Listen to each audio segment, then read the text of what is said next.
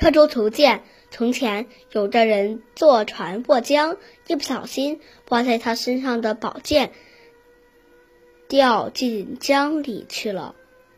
那个人马上拿出小刀，在船舷上刻了一个记号。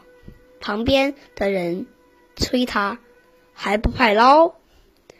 在船舷上刻记号有什么用啊？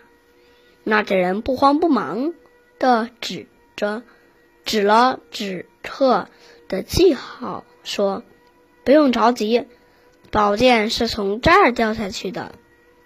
等船靠了岸，我就从这儿跳下去，准能把宝剑捞上来。”